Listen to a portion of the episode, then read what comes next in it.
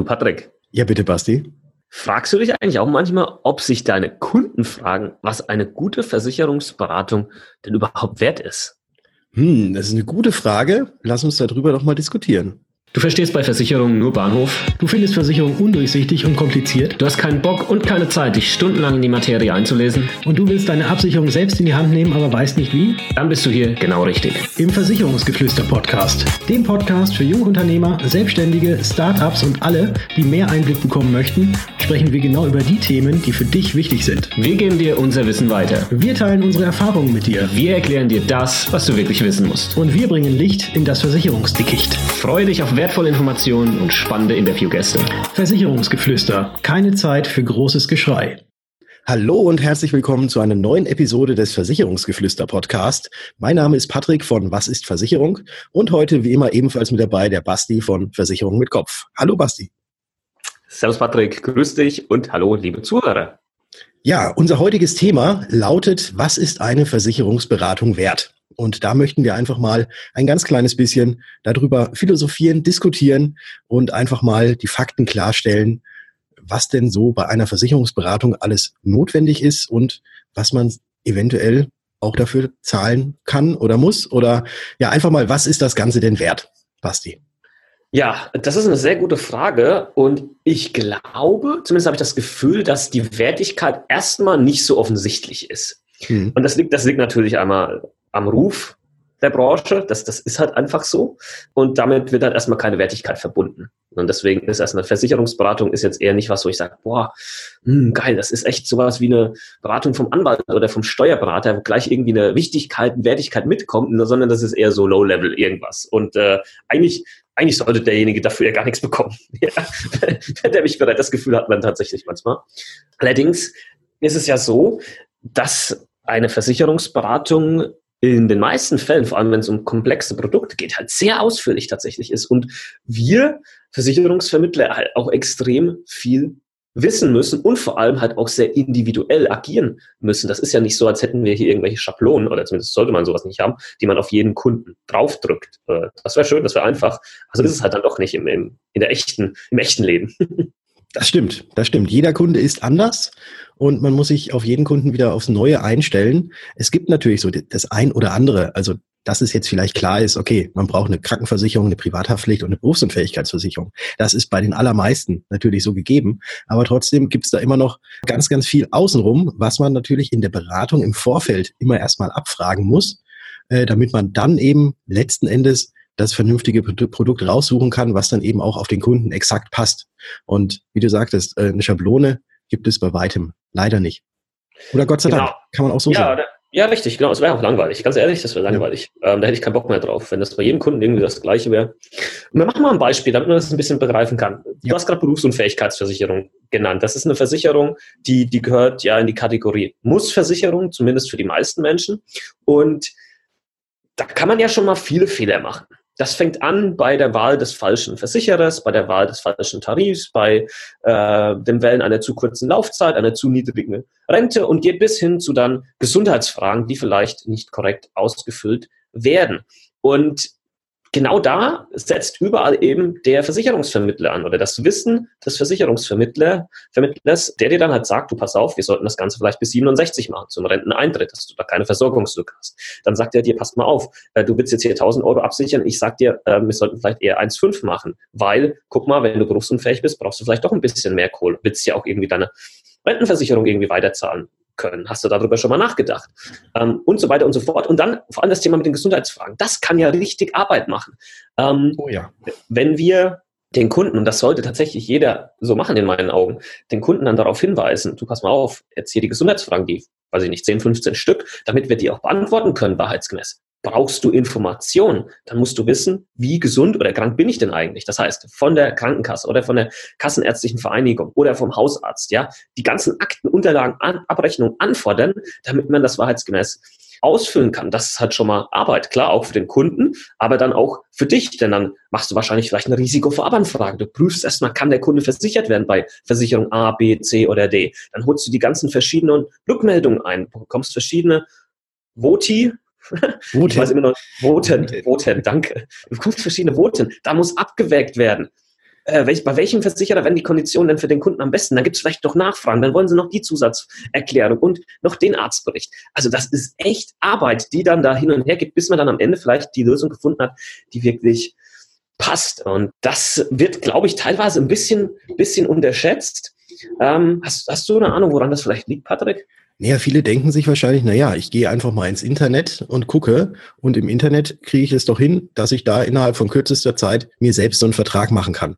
Und wahrscheinlich ist es das, dass, dass, dass zum einen eventuell nicht gesehen wird, wie krass diese Komplexität denn hinter den einzelnen Versicherungsprodukten ist, weil es ja im Online quasi alles so easy peasy ähm, dargestellt wird. Und vielleicht ist das eben so einmal diese Wertschätzung, also diese, dieser Eindruck, den, den der ein oder andere hat. Ach ja, das ist ja easy, das könnte ich ja eigentlich auch selbst machen. Wozu brauche ich denn da jetzt noch einen Versicherungsvermittler? Ich kann mir ja alles anlesen. Ja, könnte man, aber dann würde man, glaube ich, erstmal ein halbes Studium brauchen, um tatsächlich das Wissen zu haben, was die Versicherungsvermittler haben, die ja den ganzen Tag nichts anderes tun als das. Ja, jeder ist ja auf irgendwie oder in irgendeinem Gebiet äh, Spezialist und wir als Versicherungsvermittler sind eben Spezialist für das Thema Versicherung. Ähm, Richtig. Wenn mein Auto kaputt wäre, ich wüsste jetzt nicht unbedingt, wie ich das Auto reparieren kann. Da gehe ich auch zum Spezialisten. Oder wie du angesprochen hast, gerade auch den Anwalt oder den Steuerberater. Und da würde ich, also jetzt, also ich, ich würde uns Versicherungsvermittler schon auf eine Stufe stellen mit denen, ohne jetzt irgendwie überheblich wirken zu wollen. Weil äh, wenn du ein Rechtsproblem hast, dann versuchst du das auch nicht online irgendwie selbst zu lösen, sondern gehst halt dann zu deinem Steuer, äh, zu deinem Rechtsanwalt und wenn du mehr als jetzt irgendwie nur das Einkommen hast aus deiner äh, nicht selbstständigen Arbeit und das Elster-Formular nicht selbst ausfüllen kannst, dann gehst du ja auch zum Steuerberater und holst dir da eben die fachkompetente Auskunft. Und da fragt eigentlich auch keiner nach, wie hoch ist denn da das Honorar von demjenigen, was verdient denn der, sondern der macht dann, der macht das Zeug und am Ende hast du damit keine Schererei, hast jemanden, der sich darum kümmert und ja, kannst dieses Thema abhaken. Und bei einer ja. Versicherung, und da können wir jetzt vielleicht mal auf dieses nächste Thema kommen, wird ja immer gesagt, oh ja, die machen ja alles nur, die gucken ja immer, wo gibt's am meisten Provision und versuchen dann uns das Geld aus der Tasche zu ziehen und eigentlich ist ihnen ja völlig egal, was mit uns passiert, Hauptsache die verdienen ihr Geld. Absolut, das ist, glaube ich, so die vorherrschende Denke. Ich fand das Beispiel gerade gut mit dem Auto. Wenn an einem Auto irgendwas ist und du gehst dann, äh, gehst ja dann auch in die Werkstatt und lässt das machen und kannst, kannst das vielleicht auch selbst machen. Ja, kurz irgendwie ein Do-it-yourself-Buch, schaust du ein YouTube-Video, dann kannst du das machen. Die Frage ist, wie sicher fühlst du dich dann danach beim Autofahren? Ja, Bremsscheiben wechseln selbst. Ja, ist eigentlich sicher? kein Problem. Aber Richtig. Ja, ich weiß nicht. Wenn du es noch nie wie gemacht sicher? hast. Hm. Genau, genau. Das, das genau das Gleiche hast du dann, wenn du irgendein komplexes Versicherungsthema versuchst selbst zu lösen oder auch denkst, du hast es vielleicht selbst gelöst. Wie sicher fühlst du dich denn dann wirklich mit der, weiß ich nicht, Berufsunfähigkeitsversicherung, die du vielleicht alleine irgendwo äh, abgeschlossen hast und gedacht hast, ich, ich brauche da niemanden, ich spare Geld, was man nachweislich, du sparst kein Geld. Das muss man auch mal aufräumen. Du sparst kein Geld, dass du das jetzt über ein Online-Portal machst oder mit einem Versicherungsmakler. Es ist immer der gleiche Preis. Auf den Cent genau. Du sparst kein Geld. Das muss, das muss man mal sagen. Ja, das, aber das, muss, das glauben muss. die Leute immer noch. Das ist, ist, ist einfach so, ja. Das ist immer der gleiche Preis. Ähm, man verzichtet halt nur noch auf eine kompetente Beratung am, am Ende und äh, hat niemanden mit dabei, dem man vielleicht wirklich ausführlich Fragen stellen kann. Okay, aber deine Frage. Wollen wir, lass uns erstmal über das Thema vielleicht Vergütungsformen sprechen. Das können wir machen. Sprich, du hast heute als Kunde, je nach Belieben, was dir am ehesten zusagt, hast du die Möglichkeit zu sagen, ich möchte jetzt eine Versicherungsberatung in Anspruch nehmen, die vielleicht auf einem Honorar basiert, wo du dann zum Beispiel zu jemandem gehst und der kostet dich dann 250 Euro die Stunde. Und ähm, je nachdem, wie lange das dauert, so viel musst du dann eben hier als Honorar zahlen. Oder ähm, derjenige ähm, sagt dann vielleicht, okay, wir machen das und das Konzept mit dir oder wir suchen die passende Altersvorsorge raus und das kostet dann halt in Summe irgendwie, keine Ahnung, 2000 Euro. Ja, also da gibt's verschiedene Modelle. Ähm, das, das ist das eine. Und dann gibt es das, das Klassische, ähm, wo jetzt zum Beispiel der Patrick und ich eben auch drin, drin arbeiten. Das ist das Provisionsmodell. Das bedeutet, wenn du mit dem Kunden zusammen Versicherung XY abschließt, dann bekommst du vom jeweiligen Anbieter dann die Vergütung gezahlt. Und das ist dann eben auch schon eingepreist in deinen Beitrag, verteilt sich manchmal auf ein paar Jahre etc. Jetzt ist es ja so, man hat da immer so zwei Lager die, die einen sind so, wow, Honorar, wir sind die geilsten, ja. Äh, und dann sagen die anderen, nein, Provision ist, ist halt eigentlich äh, auch cool und äh, hat seine Daseinsberechtigung hin und her. Wie siehst du das, Patrick? Ähm, ich finde beide Formen, die es gibt, vernünftig. Also man kann nicht sagen, die einen sind besser als die anderen. Äh, ich glaube, das ist tatsächlich jeweils die Entscheidung des Kunden. Äh, was ist einem lieb? Zahlt man lieber ein Honorar am Anfang und dafür dann einen etwas geringeren Beitrag monatlich eben für diese Versicherung? Oder macht man es eben auf dem klassischen Wege, so wie es früher und auch heute immer noch so ist, dass man eben nichts bezahlt für die Beratung an sich, aber dann quasi danach durch seine Beiträge diese Beratung vergütet. Ja. Genau, und das finde ich, und das ist auch immer das, was am meisten wahrgenommen wird, und das hat ja auch irgendeinen Grund, denke ich mal. Hm. Ähm, denn es ist nicht so, dass der, dass der Kunde die, die Option nicht hätte. Der Kunde kann frei entscheiden. Er weiß, dass es das eine gibt, er weiß, dass es das andere gibt und kann eben frei entscheiden. Und ähm, ich finde zum Beispiel, hat das Modell, wie du es auch machst oder wie ich es auch mache, die Beratung, wo er sagt, hier machen wir kostenlose Online-Beratung. Ich finde das halt charmant, weil dann kann man sich erstmal kennenlernen. Dann äh, für den Kunden ist das komplett ohne Druck, ohne sonst irgendwas. Und er kann dann selbst entscheiden, nachdem auch transparent erklärt wurde, das, sagen wir natürlich auch immer, wie wir unser Geld verdienen. Und wenn es dem Kunden dann zusagt und dann sagt, ja, okay, läuft, dann ist das vollkommen in Ordnung. Und ähm, alle anderen, die dann sagen, nee, ich möchte jetzt halt lieber jemanden haben, der mich per Stunde bezahlt, äh, weil das fühlt sich für mich besser an, keine Ahnung, kann das ja auch machen. Die Optionen sind da.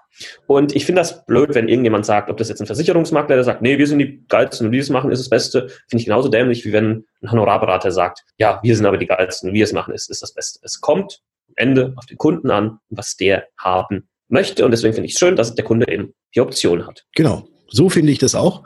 Und wenn dann gewählt ist, was man machen möchte, entweder jetzt über Honorar über, oder über Provision, dann gibt es ja immer noch so etwas weiteres, was immer in den Köpfen der meisten irgendwie drin ist, was ich auch vorhin angesprochen hatte. Ja, du willst ja nur jetzt die Provision und wenn, wenn du äh, mir jetzt irgendwie ein Produkt anbietest, die Berufsunfähigkeit von der keine Ahnung, von der Versicherung XY, da kriegst du ja viel, viel mehr Provision als bei der YZ. Wie siehst du das und wie ist deine Einstellung dazu? Und gibt es denn tatsächlich so krasse Unterschiede, was die Verprovisionierung angeht? Ja, also das ist natürlich eine Frage, die nicht oft, aber doch ab und zu mal auch in meiner, in meiner Online-Beratung gestellt wird. Und ich finde es gut, dass die Leute das auch fragen. Ähm, die Frage lautet ungefähr wie, wie folgt. Du, Basti, jetzt mal ganz ehrlich, gerade heraus, woher weiß ich, dass du mir nicht am Ende den Versicherer anbietest, wo du das meiste verdienst und vielleicht jetzt nicht den, der jetzt zu mir am besten passt. Und ähm, dann sage ich immer, also es sieht so aus, wir machen eine ganz ausführliche Analyse, eine Auswertung, du kriegst Fakten, äh, du kriegst Infos, mega objektiv, dass du schon mal selbst für dich begreifen kannst, warum wir Versicherer X oder Y vielleicht am Ende auswählen. Und zweitens, du weißt es nicht. Hm. Du weißt es schlichtweg nicht. Du musst darauf vertrauen, dass der Vermittler, mit dem du zusammenarbeitest, eben das nicht macht und nicht davon äh, geleitet ist, dich immer bei dem Versicherer unterzubringen, wo er das meiste verdient. Und deswegen sind Versicherungen eben auch Vertrauenssache. Und da müssen wir jetzt, glaube ich, ein paar ganz wichtige Punkte anführen. Erstens, wie du gerade schon gesagt hast, die Unterschiede, wie viel man jetzt von dem einzelnen Versicherer bekommt, ist tatsächlich nicht gravierend. Also da gibt's, also zumindest äh, wenn ich wenn ich das so bei mir anschaue und ich ganz ehrlich, ich kenne das nicht mal im Einzelnen. Es ist mir auch Latte. Es ist mir wurscht, äh, weil wir sind in der glücklichen Lage, dass wir uns jetzt nicht irgendwie äh, um jeden Kunden schlagen müssen oder so und, und bei jedem Kunden das Maximum rausholen müsste oder so. Nämlich, wenn das der Fall ist, dann hat, dann ist vielleicht dieses moralische Dilemma eher ein Problem wenn man sagt, oh, jetzt habe ich irgendwie vielleicht immer nur zwei Kunden im Monat, äh, da muss ich das Maximum rausholen, da kann, das kann man nicht wegreden. Da hat man vielleicht das moralische Problem tatsächlich. Aber wenn man genug Kunden hat, dann hat man das eben nicht und sollte dann auch eben langfristig denken. Wenn man versucht, irgendwie immer das Maximale rauszuholen an Vergütung oder Provision, dann wird das irgendwann mal zurückkommen wie ein Boomerang, äh, der dann ins Genick schlägt. Davon bin ich überzeugt. Und wer das so macht, ja, Finde ich nicht geil. Weil genau das, genau das ist es, wie du sagtest, mit dem Bumerang, der dann zurückhaut. Mein oberstes Ziel ist es, wenn ich äh, einen Kunden oder Mandanten habe, dass ich ihn möglichst lange betreue, am liebsten natürlich bis zum Ende. Mhm. Und wenn ich jetzt am Anfang schon irgendwie Blödsinn machen würde, dann käme das irgendwann mal raus. Und sobald das Ganze rauskommt, und jetzt sind wir beiden ja auch ein bisschen online aktiver, so dass wenn da etwas rauskommt und sich darüber einer dann beschweren würde oder das ja oder halt das irgendwie öffentlich machen würde, dann würden wahrscheinlich ganz, ganz viele andere auch auf diesen Zug aufspringen und somit wären quasi ja unsere Existenzen mehr als nur bedroht, wenn auf einmal irgendwie so ein Shitstorm oder sonstiges losgetreten würde. Also von ja. dem her, von dem her sehe ich das Ganze so. Ich baue das Ganze langfristig auf. Es soll, es soll am besten, wie gesagt, über äh, bis bis zum Ende äh, möchte ich der Berater sein und meine Kunden sollen glücklich und zufrieden sein. Und aus diesem Grund habe ich überhaupt gar kein Verlangen danach, jetzt irgendwie einen ganz schnell irgendwie umzuhauen und dann wieder abzuhauen, weil der Bumerang kommt zurück und deswegen ist es nicht nur eine ethische Sache, sondern auch eine existenzsichernde Sache für mich, dass ich das Ganze von Anfang an vernünftig mache. Absolut. Und liebe Kollegen, die ihr hier vielleicht zuhört und vielleicht noch eine andere Einstellung gerade habt. Langfristiges Denken wird sich auszahlen. Langfristig den Kunden gut beraten. Oder wie meine Oma schon gesagt hat, Ehrlichkeit wert am längsten. Und das trifft hier in dem Fall umso mehr zu. Lasst euch auch nichts anderes erzählen von irgendwelchen anderen möchte gern Coaches, Vorbildern, keine Ahnung. Alles Bullshit. Langfristig, ehrlich, beraten, damit wirst du am besten fahren. Vielleicht wird sich der Erfolg vielleicht nicht so gleich einstellen, weil du halt manchmal auch ehrlich einem Kunden sagen wirst, du pass auf, die Versicherung macht vielleicht für dich keinen Sinn oder die Versicherung, die du jetzt schon hast, die ist gut, da müssen wir keine neue machen. Das gehört da halt eben auch mit dazu. Das ist übrigens, das sind übrigens die Kunden mit der höchsten Empfehlungsrate, denen äh, wir sagen können, du, das, was du hast, das ist gut. Weil das erwarten die nicht. Das ist nicht die Regel da draußen, sondern es wird immer versucht, ja, irgendwie was, was umzuschichten, umzuswitchen oder was weiß ich für ein Mist. Leider. Mhm. Ähm, und ich, ich finde auch nochmal das Thema mit, mit der Ethik echt wichtig. Ja. Dass du als Versicherungsvermittler hier, kann man das ethisch beraten? Dass du ethisch berätst? Dass du wirklich. Kann man so. Kann, kann man, man das so nennen? Kann man so nennen. Und das ist halt aber ein Thema, das funktioniert halt einfach nur mit Vertrauen. Und wenn du als Kunde komisches Gefühl hast, ja, dieses komische Bauchgefühl, hey, ja, dann, dann äh, solltest du es vielleicht nicht machen mit demjenigen. Ja. Ganz ehrlich. Auch wenn dein Kopf irgendwie rational sagt, ja, irgendwie passt das ja irgendwie alles, aber irgendwas stimmt nicht, ähm, dann hat das seinen Grund. Ich sage immer, dieses Bauchgefühl, das ist damals, das ist dieses Gefühl, was wir damals entwickelt haben, irgendwo, was uns äh, davor geschützt hat. Äh, dieser, dieser siebte Sinn oder sechste Sinn. Jetzt kommt gleich der äh, Säbelzahntiger, oder? Ja, genau, genau. Das ist der Säbelzahntiger, der da hinter der Ecke gelauert hat, dass wir den irgendwie gespürt haben und dann halt rechtzeitig noch wegrennen konnten oder uns verstecken konnten, keine Ahnung. Ähm, und diese Risiken haben wir heute halt nicht mehr, aber das, dieser Instinkt ist, glaube ich, noch irgendwie da. Also deswegen sage ich immer, Kopf und Bauch müssen die Entscheidung zusammentreffen. Mhm. Und das aber auch tatsächlich auch andersrum. Das ist, klingt jetzt vielleicht auch wieder ein bisschen überheblich, aber wenn jetzt jemand zu mir käme, bei dem ich jetzt kein gutes Gefühl habe, dann äh, würde ich auch eher sagen, äh, sorry, ich glaube, wir beiden passen nicht zusammen. Such dir bitte einen anderen Vermittler. Ja, habe ich auch schon gemacht. Ist vollkommen ja. in Ordnung. Das ja. ist wichtig. Es ist wichtig, weil da kann langfristig keine gute Beziehung daraus entstehen. Geht nicht, ist nicht ja. möglich. Und da sagt man dann halt einfach ganz freundlich, äh, dass das nicht, dass das nicht funktioniert. Und, und dann ist das auch in Ordnung. Und jetzt, um das Ganze abzuschließen, nochmal diese Frage. Wer, also wann bist du wirklich unabhängig? Wann bist du ein unabhängiger Vermittler? Und ich glaube, du bist in dem Moment ein unabhängiger Vermittler. Erstens, wenn das schon mal von deinem Status her, von deinem Vermittlerstatus her möglich ist, also rechtlich möglich ist, also zum Beispiel der Versicherungsmakler, der ein sehr breites Portfolio hat, anders als jetzt vielleicht der, der, derjenige, der nur eine Gesellschaft äh, anbieten kann, ja, da, der ist halt nicht unabhängig, das ist halt einfach so. Mhm. Äh, und zweitens, dass derjenige ethisch korrekt berät und ähm, eben nicht darauf achtet, wo er vielleicht irgendwie die, die, die höchste oder sonstige Provision bekommt. Und dann ist das ein unabhängiger Berater. Und da ist es in meinen Augen dann auch egal, wie derjenige vergütet wird. Und deswegen gefällt mir dieses Argument nicht, ja, nur wenn jetzt hier auf Honorarbasis oder ohne Provision beraten wird, nur dann ist wirklich eine hundertprozentige Unabhängigkeit äh, gegeben und nur dann hast du eine perfekte Beratung. Nicht zu ungut, Leute. Ja, auch ein Honorarberater kann Horst sein. Und äh, wenn ja, du es kann ja auch, wenn du auf Honorar- und auf Stundenbasis abrechnest, kann ja auch auf einmal plötzlich irgendwie äh, ein unerwartetes Problem eintreten, weswegen derjenige ja. noch drei oder vier Stunden mehr arbeiten musste. Exakt. Ja, ja. Also von dem her ist man, kann man da jetzt auch tatsächlich nicht wirklich sicher sein, dass das, äh, ja, dass, dass das auch immer alles, alles so passt. Ne? Genau, ja, und deswegen ähm, muss man das als Kunde wissen und als Kunde dann selbst die Entscheidung treffen, welche Form der Beratung hätte ich denn gerne, ähm, bezahle ich halt viel aus eigener Tasche vorab, weil das muss man ja auch erstmal sehen. Ja, du zahlst dann halt erstmal diesen, dieses Honorar und damit ist die Sache aber halt auch dann durch. Was man immer vergisst, was in diesen ganzen Diskussionen nie erwähnt wird.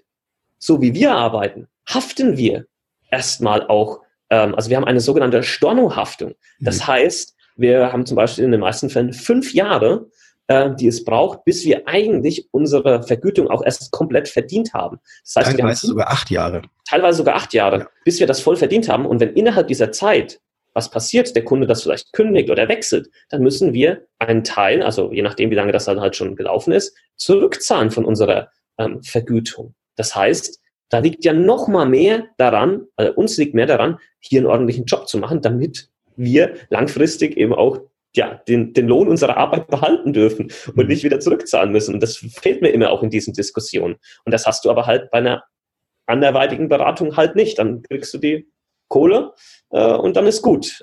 Da gibt es halt nichts mit fünf Jahren dann wieder irgendwie einen Teil zurückzahlen oder so. Mhm. Ja. So, jetzt. Spann spannendes Thema, Patrick. Äh, extrem spannend. Extrem ähm, spannend.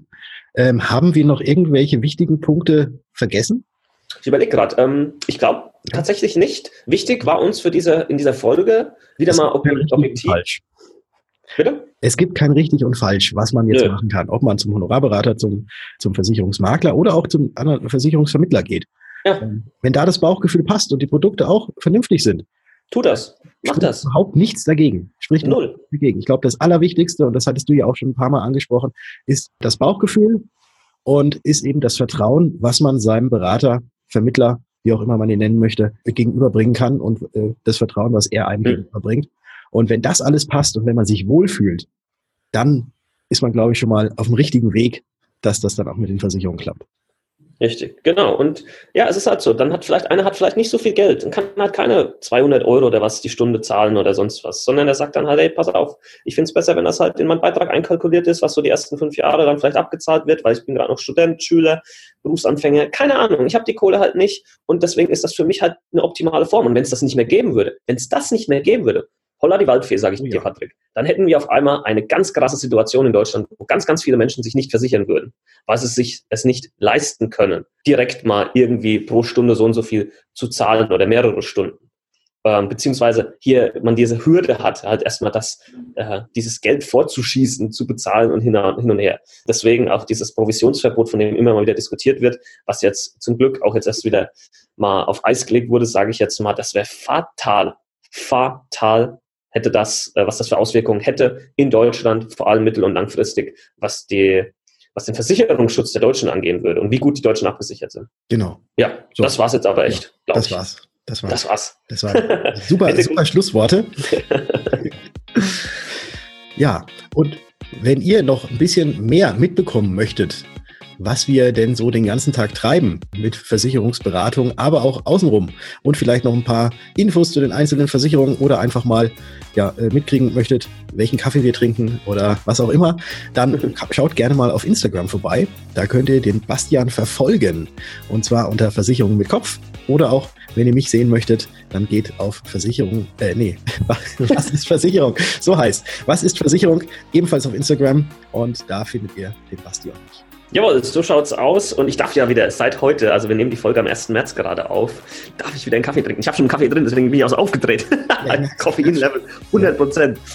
Ah, was war das? Was war das ein Ding? Ey, einen Monat lang keinen Kaffee trinken. Leute, Leute, überlegt euch das dreimal, bevor ihr das macht.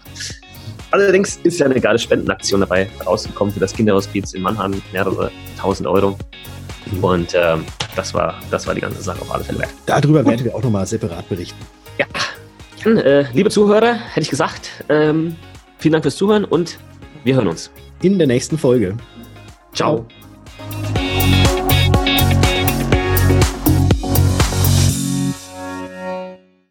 Sag mal, du Patrick. Ja, warte. Was war das?